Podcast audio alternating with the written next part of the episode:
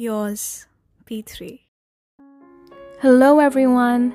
Welcome to another episode of Yours, P3. This episode is a part of our segment known as Dear Pen Pal, and our guest today is Jamie Fabling. Oh, very warm welcome, Jamie. So, Jamie, how would you like to be introduced? Hi, Prathna. Thank you so much for having me. Well, a little bit about me is that I'm a daughter, a sister, a friend, and most importantly, a follower of Christ. I continually strive to be a lifelong learner. I'm also a lover of different cultures, the diversity of humanity, and telling and hearing stories. Prathna and I met each other when I moved from the US to India for a year and a half after college. I'm excited to be here. And I'm so glad to have you here. Now, I'll start with a somewhat personal question. I am a student, and it has just been a year or so since I've stepped into the real world. and it has really been different and difficult and confusing. Even though I know that I'm just starting and there is so much left to accomplish, a kind of restlessness and uncertainty has gripped me. Have you also gone through such a situation? And if yes, how have you dealt with it? First of all, those feelings are completely relatable, and what you're feeling is absolutely valid. The uncertainty you've gone through with the ups and downs of COVID in India in the midst of entering a completely new season of life is daunting, and I think you are doing amazing, even if it doesn't feel like it all the time. I've definitely gone through situations like you are describing, including when I first moved to India. You see, I moved to India right after finishing college, thinking that I would be filling a specific role and that it would be pretty straightforward. Upon arriving, I found out that that role would quickly be dissolving, and I was left wondering why the Lord would bring me to the other side of the world only to take my purpose for being there away. On top of that, I was struggling with adapting to the vastly different Indian culture, lifestyle, and language from my American upbringing. In other words, I was very uncomfortable. Being a couple years out from this experience now, I can look back and see how the Lord was working through that discomfort. I can now say that in the depths of uncertainty and even despair, God is there. When I was questioning everything about my life, the Lord showed up and asked me, Do you trust me? When I was in the proverbial furnace, and sometimes even the literal furnace, India's hot, right? Jesus was right there next to me. The refining fire molded my heart to trust God implicitly because even when it doesn't make sense, He somehow does work everything out for the good of those who love Him. God was also working to refine my desires and passions, and the path that I'm now on is because through the strength of the Lord, I stuck it out through the hard times in India and ended up loving my time there. If everything had gone according to my original plan, I would have spent the majority of my time in India only interacting with Americans. However, through the Lord's much more wonderful plan, I ended up developing deep relationships with others in my community there, including you, Prathna, and your family. Those relationships encouraged me and changed me in ways that I could never fully explain, but for which I'm endlessly grateful. So, in a long answer to your question, I would say that Difficult and confusing times are inevitable in this life, but if we trust the Lord through them, we can eventually look back and see the gold that God was refining in the fire. Wow. Thank you for such an encouraging answer, Jamie. And moving on, uh, Jamie, you have been to and have spent a considerable amount of time in new places and countries.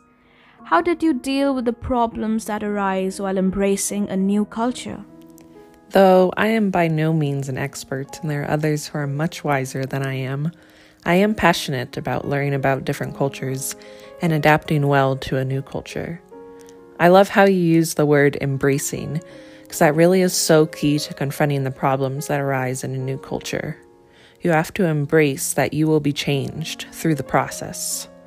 we cannot cling so tightly to our passport country identity that we go crazy when the new culture inevitably changes us. However, you also must accept the fact that you'll never truly be an insider in a new culture, no matter how much you attempt to adapt. It's part of the tension of living cross culturally. Before I moved to India, I attended a training for people moving overseas. One of the main maxims of the training was it's not right, it's not wrong, it's just different. This is key when you encounter a new a new culture that is very different from your home culture, such as India was for me. Often, different things can feel very wrong, but most of the time, it's just different. For example, it took me a while to get used to all of the honking in India. For the first several months, I would return home from rain errands and be so angry, but I couldn't pinpoint where the anger was coming from. Finally, I realized that in America, you only honk your horn when you're angry, upset, or trying to alert someone to imminent danger. So the constant cacophony of car horns in India made me feel the anger and anxiety that my culture associates with that sound. However, a couple months later, I was walking a mountain road in Mussoorie, and as a car was about to come around the tight corner, it honked its horn. And I thought, wow, that was so kind that the driver let me know he was coming. For once, I did not feel anger, but appreciation, because I understand the I understood the purpose of the horn in the crowded nation of India is, for the most part, a gesture to prevent and avoid collisions. One last thought to truly embrace a new culture, you have to learn the language. There's a common joke that goes, What do you call someone who speaks three languages? Trilingual, right? Well, what do you call someone who speaks two languages? Bilingual. What do you call someone who speaks one language? American. uh, I moved to India only being able to speak English and could not communicate with people I encountered every day, from the sabjiwala to the guard in my building. Though I did not become even close to fluent, I did spend time learning Hindi while in northern India. Language is so cultural, and having everyday interactions with others in a shared language made all the difference for my ability to embrace the culture. You did a great job learning Hindi, Jamie, and I remember how comfortable your presence made us feel. So, my next question to you is um, You must be having or have had a plan mapped out for all you'd like to achieve in the near future. Now, with all the experiences that you've had, would you say that your plans have been modified or changed from what you conceived initially?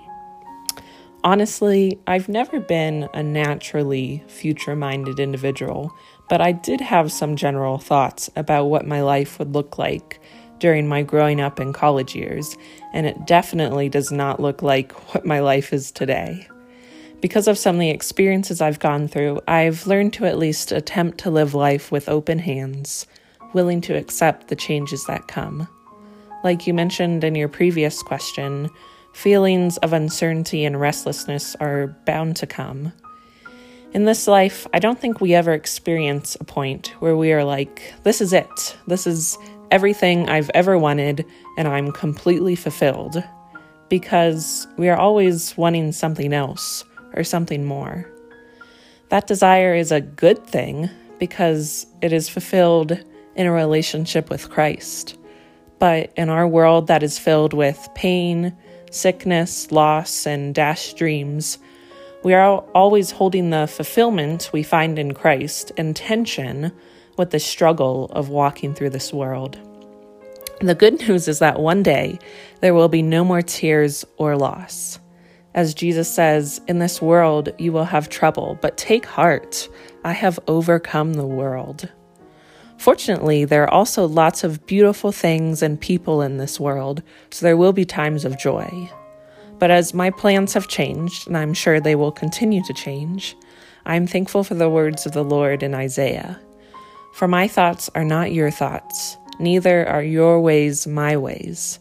As the heavens are higher than the earth, so my ways are higher than your ways, and my thoughts than your thoughts.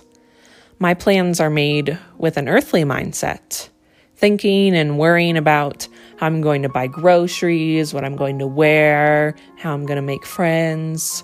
Those things are important to plan for and consider, but that default thought pattern is based on survival and not trusting that God will provide. Yet, as I find freedom in allowing the Lord to lead my life, it is with a heavenly mindset, and His ways and thoughts are so much higher than mine. So, I think the biggest modification I've made in how I plan is to think through plans with a heavenly mindset. How can I glorify God in this situation? Then I trust that God will work everything out, even if things do not go according to my plans. Amen. And wow. Thank you for that, Jamie. Lastly, all of us at one point of time have questioned what our purpose and relevance in life is. The question of how we fit in a bigger plan. How have you, as a person of faith, as someone who believes in God, found purpose, or even realized how you fit into the bigger plans and purposes? Ah, this is a big question. What is our purpose in life? Beyond that, what does God want us to do? It has been one of the great joys of my life to discover the fact that God delights in me, no matter what I do. A quote that I refer back to frequently is from the Westminster Shorter Catechism, which asks, What is the chief end of man? Or, in layman's terms, what is a human being's purpose in life? The Catechism teaches man's chief end is to glorify God and enjoy Him forever. The Christian life is about relationship. First, relationship with God, and then relationship with others. If we spend this life glorifying God and enjoying Him, it will extend into eternity, and that is a life well lived. It's as simple as that, but then also really difficult when we try to put it into practice in this messy, crazy world. The question of purpose and relevance in life is a good question, and it is a quest that God honors and enjoys doing with us. Like I mentioned before, I don't think we ever quite have the experience in life of feeling like everything is perfect and exactly as it should be, because this world is not exactly as it should be. But I found purpose in choosing to glorify and enjoy God first and foremost, and then asking how He wants to use my gifts, passions, and talents to spread His glory throughout the world and love others well as I dive into the hurt of the world. This can be done in so many different ways, and God uses His people in so many different capacities. It's not like a pastor is better than the businessman or woman or, or the subjiwala. Our works do not save us. Ephesians 2 8 through 10 says, For it is by grace you have been saved, through faith.